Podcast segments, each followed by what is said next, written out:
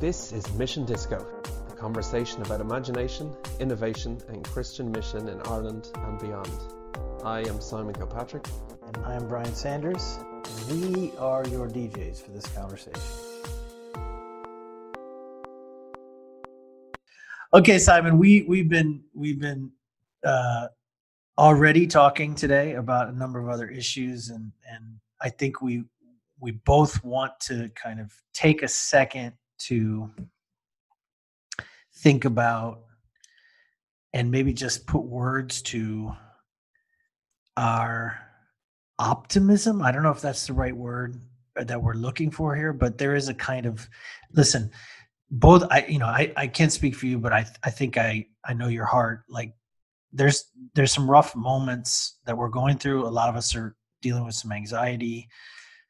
There's church leaders are really struggling to figure out what to do in this time, and that can be an incredibly destabilizing thing. And so I don't think either one of us want to minimize that or pretend like that's not a serious concern or topic for discussion. But at the same time, we're feeling a kind of sense of, as the ground moves beneath our feet, is something good about to happen? And is God up to something? Is God going to use something bad for good, which he often does in his creative genius?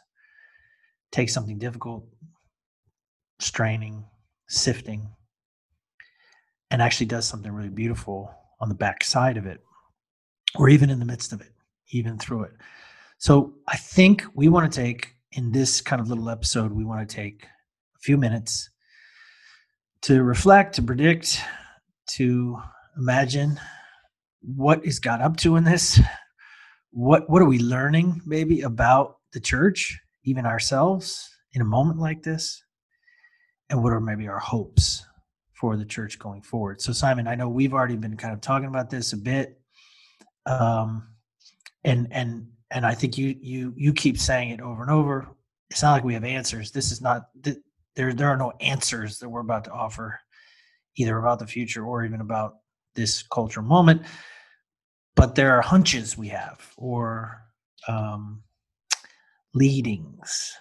What are a couple of those things for you? I mean, maybe what's your most kind of pressing? I think it is. I think what you've just said there, that is a really difficult time pastorally for lots of people, and there will be, times of grieving and times will be really difficult. And I think for me, just a sense of, and you said it there, just being reminded that we don't have the answers. And I think change is always happening, and we've seen change in the church throughout the ages.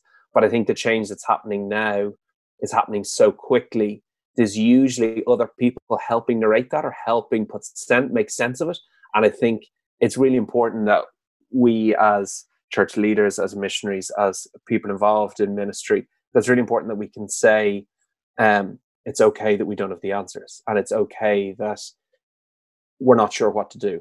And I think it's really important that we're being brought back. And I think it's a really good thing that we do, that we're brought back to the feet of Jesus, and we have to go, I don't know what I'm doing. I don't know what's happening next. I don't know what I should prioritize. So I think it's important that we start in that point, that even some of the things that we might say or have said isn't necessarily the answers. They're just suggestions and things maybe trying to grasp at. So I think there are people who put themselves under pressure to be able to produce videos, put stuff up online, whatever it might be, have everything set. But actually, I think this time is an opportunity for us to reflect and go back to Jesus and ask what he wants for his church, and then act from there. So I do think absolutely it is an opportunity, and I have a few things, so agree, disagree, or add on to it.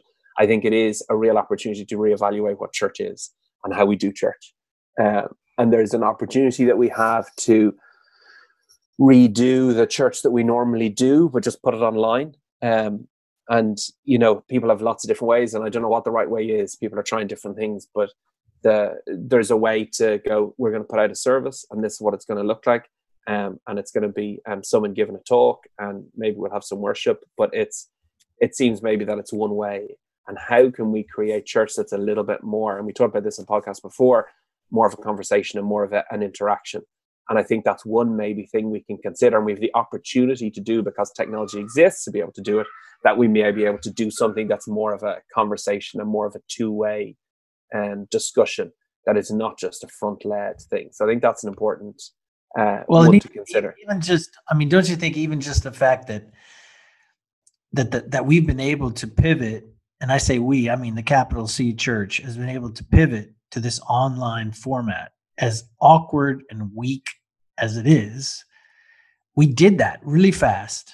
We pivoted to that thing. So it's almost like the meta message has nothing to do with online church. It has to do with the fact that we can do church in other ways. That to me is one of the most reassuring, inspiring ideas, that when we felt locked in, we really felt, and we know, because we talk to people all the time who are up for change. I mean, they're geared up. They want to see the church move to something more missional, not be so dependent on Sunday morning, not be so dependent on their buildings, not be so dependent on their finances or economic models.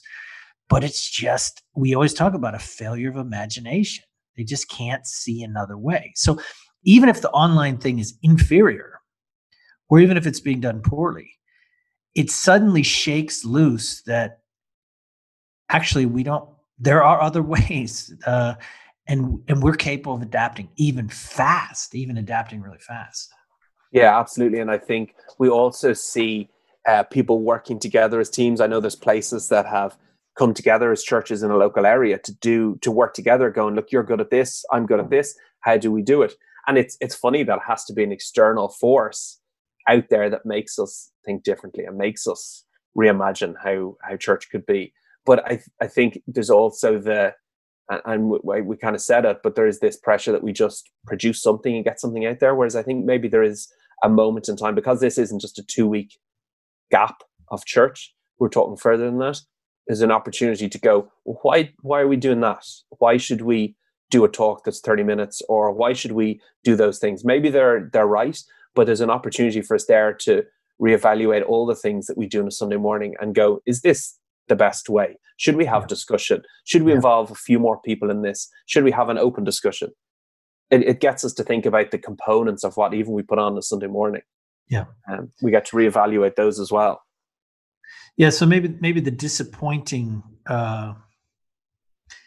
possibility is we just take what we were doing in our large gatherings and we just do it in an empty room, point a camera at it, and broadcast it, but we, you know, it would be a letdown, and I think it would be a loss for us if we don't think more creatively than that. If we don't think, okay, like you're saying, if we thought something like inclusion or conversation was a value that we had, then you see this moment as, oh, could we suddenly do that when we felt like we couldn't before, but now we can. The sad thing would be to just take that same format and just put it online, you know. So instead of having to get in your car, go sit in an anonymous room and watch a stage, and now you can just sort of walk to your living room, turn on your laptop, and still anonymously just watch a stage. You know, we probably can do better than that. We probably can take advantage of a moment like this. But I think you're right too. Maybe the more profound thing is that we're able to ask, or being forced to ask, the question, what is the church? Like, what really is it? And if we don't have a building to meet in, if we can't meet at all, what are we? And what do we offer the world? And what are we meant to do or be? And I think that's one of the things for me that's a reinforcement or a refreshing discovery, which is that the church is people. The church is people. It's human beings. It's not buildings, and it's not services. And this is old news, but we use the word to refer to buildings and church services. We say, "Do you go to that church over there? You know, on the corner of whatever and whatever," or we point to a building and we say, "That's my church." Or we say to our kids, are you going to get up for church this morning? Because again, there's a confinement in the language that the church essentially, definitionally, is a building and a Sunday morning service. And it's not lost on me that those are the two things which are, you know, under question here. They're the two things that have been taken away from us. Those two ways of defining church has been taken away from us. So now what do we mean when we use the word? How, even in common use, how are we going to use it? Did you watch church now? What are we going to say? Did you tune into church? It's just a fascinating moment, because I'll be interested to see how language changes from it. But of course, more importantly, just our own view of it, our own definition of what the church really is. And I think probably most people would agree that the church is the people, but in the way we work that out, we still rely, for those who have buildings, rely on buildings. But even thinking the church as a group of people, that's still a scattered group of people. It's not a group of people who are just in a different building or wherever else, or even in groups in homes. So it's a scattered people. So how is the church a scattered people? And I do wonder whether one of the most helpful questions for people, aside from dealing with the difficulties and the other stuff that's going on that needs to be dealt with and is going to be really difficult, we agree with that. But one of the most important questions that churches could be asking themselves, groups of leaders, small groups, whatever it is what is the church? What are we as a church when we're like this? But what can we learn from this time about what we are as church, that we may be different when we come out the end of it? And I know for some churches, people have been using Zoom and using breakout rooms, and that's a really helpful way to break people into smaller groups. I know there's probably bigger churches out there who it would be really difficult to have a service where 100 people are all tuned in trying to communicate. But maybe, and I think you'd mentioned it on the webinar we did last week, was how do we consider breaking down the church into smaller groups? Now, some churches will have small groups, Bible studies that exist. But if we were to consider people in the same geographical area, maybe people who are at the same life stage, maybe people who, maybe it's just a random grouping of people, and how could we encourage church in those smaller groups? And some churches are small, so they can do that in one group. But how can we ask those questions about what church is and go on that journey of discovery and just see what comes out of it? I think it'd be wasted opportunities, you say, if we didn't consider asking these questions. Yeah. And I mean, I would have been somebody who was arguing before this moment that the church is actually more accurately understood as a collection of smaller entities or expressions. So again, this gives us an opportunity to maybe reconceive what we have called our church, which might be 100 or 200 people that show up on a Sunday to a certain building. And it gives us a chance to say, is that really what we are? Is that really how God has organized us? And I would argue, and have argued, that if you really sort of did the anatomy of that church, you know, inverted commas, you know, that thing called church, is it?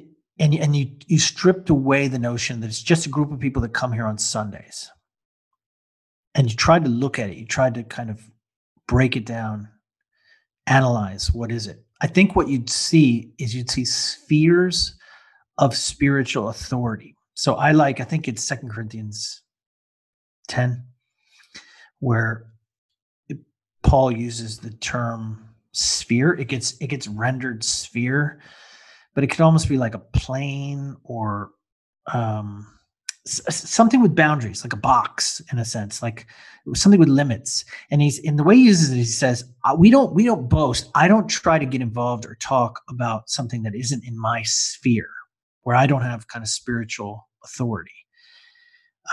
You do your sphere, I'll do my sphere kind of thing. But then, of course, he says, I think maybe it's verse 13 or something, he says, and you are included in that sphere. So the Corinthians are included in what he considers his little sphere of influence or his sphere of authority.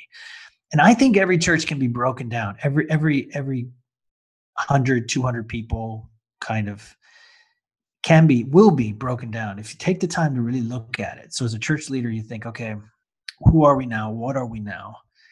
Look more deeply at your roles and see, is there kind of groupings of 10-ish people that are united somehow by some kind of calling or some relational connectedness, some sphere, some, and what you'll see is there's a bunch of those actually in your church. And this is the moment to empower those. This is the moment to identify, recognize, give name and voice and leadership. Like, okay, then in each of those spheres, there's going to be one or two people that really carry some weight and that are respected. And it's time to kind of lean into those people, to call them on the phone and say, I'm going to need your help going forward. So yeah, you mentioned that, but I think it's not just that I believe in microchurches as something that we plant as a way to start the church and then network those together. Of course, that's our story of the underground, but I'm saying even traditional churches, probably if you really took a deep look at them, are broken up into microchurches. Microchurches are there in the ecosystem. They're there already. They may not be fully empowered or they may not be fully engaged in mission, but they're there. They're waiting to be activated. Yeah, absolutely. And I think that leads into the next thing I suppose I considered is how leadership looks different. Yeah. I think because there's not the stage or the front, or you don't have a captive audience as such, leadership looks very different now. We're leading not from the front, but from behind a computer screen or a phone call or whatever it is.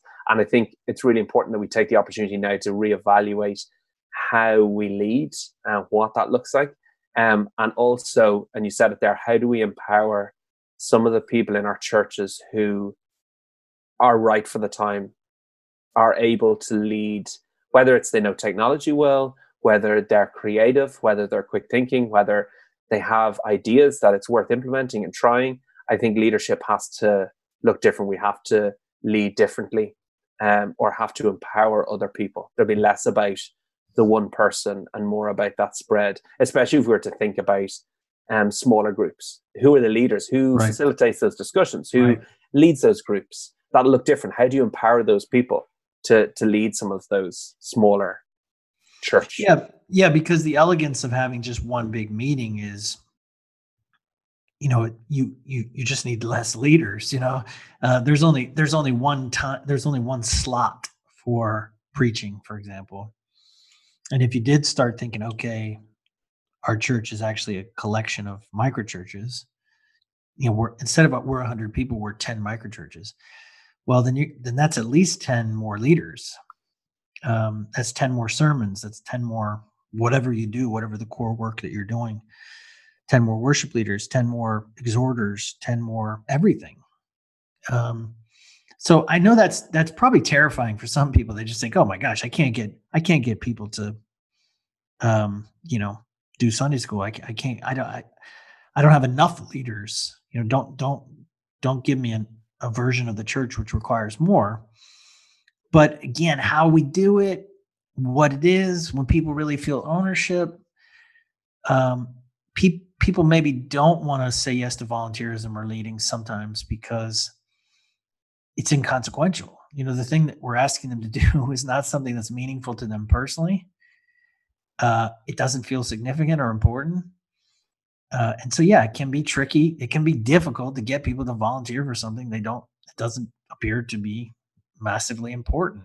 But if you understood that the church, this is the church, this group of 10 people is the church, and maybe God has called you, destined you essentially to lead this, and to steward the sacred life of the church, the sacramental life of the church. Well, gosh, that's a big deal. And I think, you know, an opportunity for a 100-person church to break into groups of 10 groups of 10. There are leaders there. There's people there. If you don't recognize them, there are people there who are willing to and wanting to lead. If you're a church of 10 people, then it's an opportunity to show how church could be different and what church could look like online, whatever way that works. Yeah. There's a way to show people that, you know, in a year's time, when there's 20 people in the church, you have an opportunity to have two versions of those 10 people and churches. Yeah. I think another thing in thinking about leadership and how it looks different, I think there's more than ever maybe a need for, because no one knows what they're doing and we're trying to work it out step by step and learn on the go. there's more of a need for leaders to speak together, whether that's within churches or whether it's across churches. How do we facilitate those? And even just the past week, seeing various different prayer gatherings happening throughout online of very mixed groups of people who don't really know each other. I was on a few where I didn't know everyone on it. And that's a really, really encouraging thing to see how leaders are be more open. And I really pray and hope that prayer things that happen over the next few weeks will continue on and they'll become a normal thing. Maybe they'll happen in person, or maybe they'll still continue online. But that's a massive thing. Leaders willing to learn, support one another, encourage one another, realize that they're in it together. I think that's a really amazing part to going through all this, I think. Yeah, wouldn't it be cool if one of the outcomes here is that some traditional churches reconceive themselves as a collection of smaller churches. There is a sort of renaissance of leadership in those churches. And there's these communities of leaders that now emerge, this sort of layer of leadership which was not there before, to encourage each other to just reconceive what it means to be part of the church, what it means to be a contributor to the church, to not just do some small role or volunteer in some small piece, but to actually lead the church in its fullness somewhere with some group of people, including mission and its missional engagement, to understand its missional engagement. How cool would it be if a bunch of 100, 200 person churches saw themselves in a time of crisis where they needed to break up into something more cellular, saw themselves as 10 or 20 micro churches. And then when the dust settles on this thing and we can go back to normal, we have this other option now that's just sitting there on the table, which is we could go back to just meeting on Sundays now, or we could take these 20 micro churches, which we have now identified, and we could give the full force and full kind of sacramental life and resources of the church to them being the church wherever they are, and actually discerning their kind of missional gap that they exist in or could be called to. Man, can you imagine that? Just the energy of that, the possibilities of that. Now that 200 person church is broken up into 20 micro churches, which could be engaging in mission. When we're back to kind of full life with each other again, engaging in mission in 20 places around the city, that is really exciting. That's an exciting possibility, and I'm not sure people would have felt that kind of change was within reach before this. I think they might have thought, "How do I go? I'm a 200 person church. People just like to come here on Sundays. I have no idea how to shift to something which is more networked." Which is more microchurch based, and all of a sudden it could just happen because of this. If we utilize this moment, take the what we're being forced to deal with, and we deal with it in a constructive way rather than just trying to survive, trying to hold on. Yeah, it could be very exciting. And sometimes when we think about breaking the church into smaller parts, we think of them just as a small group or a Bible study. And that's a valuable thing to be doing. But I suppose one of the questions is, what does mission look like? And how do you do mission when we're all confined to our homes? But what if you gave each of those smaller groups of 10, those smaller churches, you either gave them some sort of missional focus, or they discern that themselves. Like maybe there's a group of people in a particular area who, while they meet every Thursday evening together for dinner or whatever it is online, they could be praying for their area, or they pray for some sort of social need in their area. And then when we come out of this time, they already have that thing that they've been thinking about, or at least they've discerned something that they have a heart for. Yeah, wouldn't that be something? So you say, look, I mean, again, it's almost like it's almost just dipping your toe in the water of mission. It's like, we're not asking you to go do anything because you can't go do anything. We're not asking you to leave your home because you can't leave your home, but we're asking you to pray. We're asking you to pray about some aspect of the city, some group of people. And if they have a talk about it, a chat about it, and they all go, we kind of all care about this one thing. Let's choose to pray about that. And all you're asking them to do in this moment, this phase, is to just pray for that group of people, to not just think about their own needs, but to be thinking about the needs of that unreached group of people, that uncared for, unseen group of people. And you're right. So when you go back to normal, whatever that is, all of a sudden you have these smaller groups of people that your church has been broken into, who all have some kind of growing, burning love for some aspect of the city that needs mission. And maybe that would revert, we just revert back to our normal, but at least it gives that a fighting chance. But if we do nothing, if we just keep putting it online, we just put preaching and music online, which is great, let's keep doing that. But if that's the only, pivot we make here, it's just, let's just go online. And we don't also think about reorganization. So on the one hand, try to convert what you're doing to an online format. On the other hand, can you think about reorganizing so that people feel connected, so that they see that the church is not just this one big gathering, but it's actually something more spherical, more a smaller version. Yeah. One other thing is, as well, I think about and kind of seen over the last 2 weeks is that kind of the constant reevaluation of things. Like every day there's new things out, things have changed in the country, restrictions are put in, things are changing so quickly that it's really important as a church that we don't just, like, we had to abandon, what we'd planned for the next few weeks on a Sunday morning because it just didn't make any sense at that time. But how do we continually reevaluate? And I think there's probably two things that we hold. There's the what's happening in the country, and there's also then what's happening with the people, either the people in our church or in our communities. And how do we adjust? And that feedback loop, that constant reevaluation has to happen quickly. It has to be, I was in a meeting there last week and we said, let's meet every 2 weeks and reevaluate what we're doing and adjust it because things change so quickly. And that's another thing we need to learn is the way we've done things and the way we've planned to do things for the next few weeks isn't always going to work. We have to reevaluate that.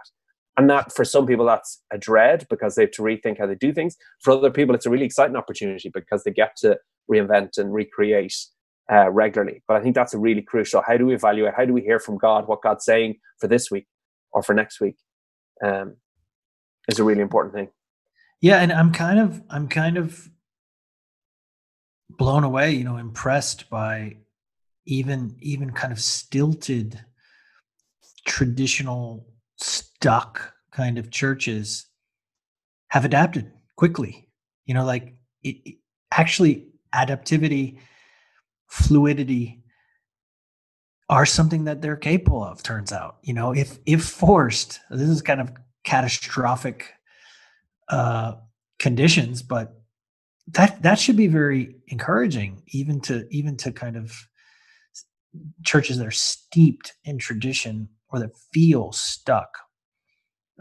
It turns out you're not. It turns out that we're much more creative. I wrote something recently about creativity. I was thinking about, okay, one of the outcomes here may be a new sense of creativity in the church.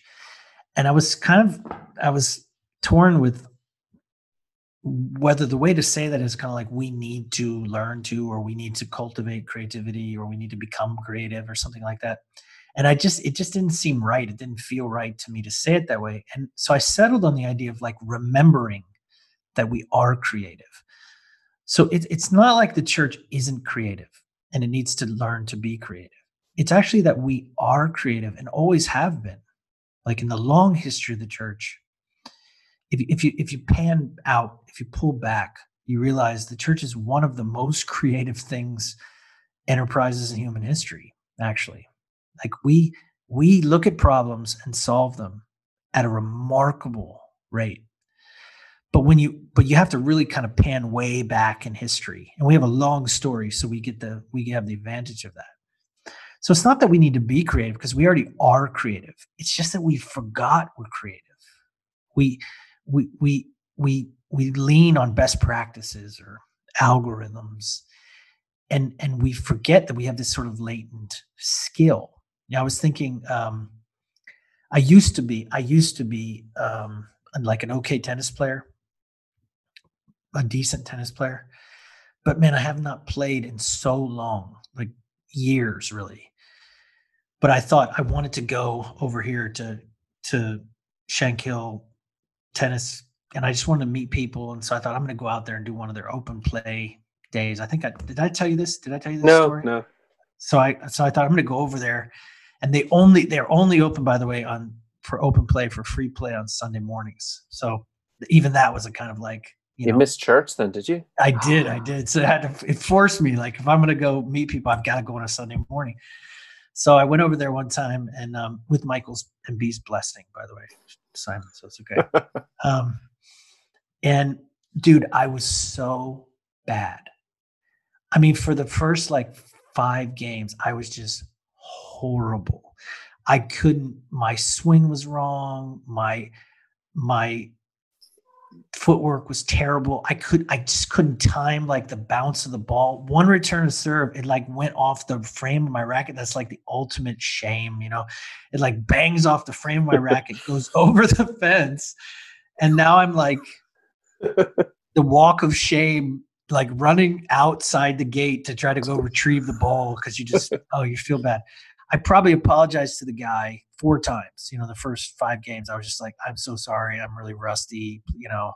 But the truth is, it was all in my head. Like, tennis is such a mental sport. I was just so anxious, and I couldn't stop being anxious because I couldn't stop thinking about how anxious I was and how terrible I was doing.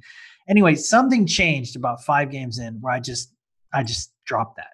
And midway through the first set, whatever it was, I started to remember, here's the thing, not just how to play, but how to think about playing.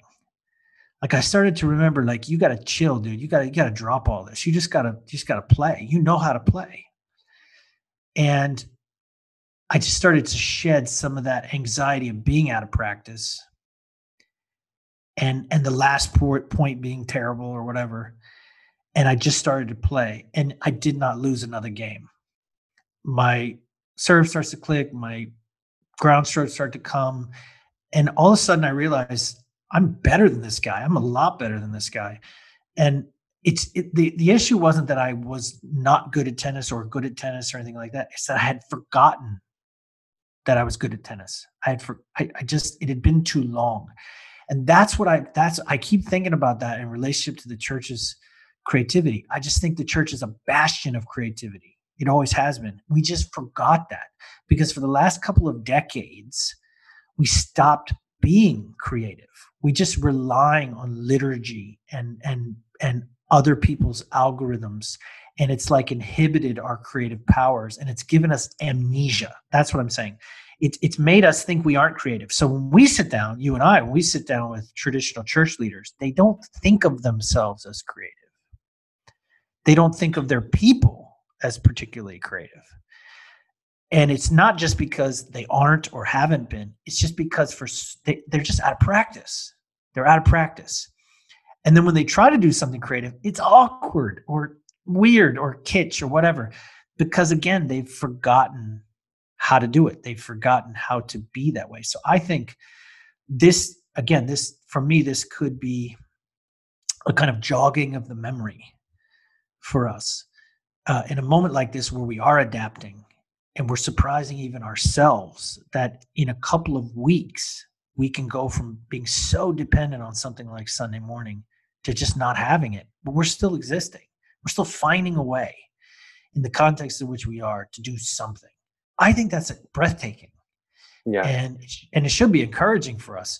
And that would be a word that I would want to have for church leaders. Like, it's there. It's in you. It's latent. The creative genius of God, the creator God whom you serve, whose spirit dwells in you, is just waiting to help you remember that gift that the church has.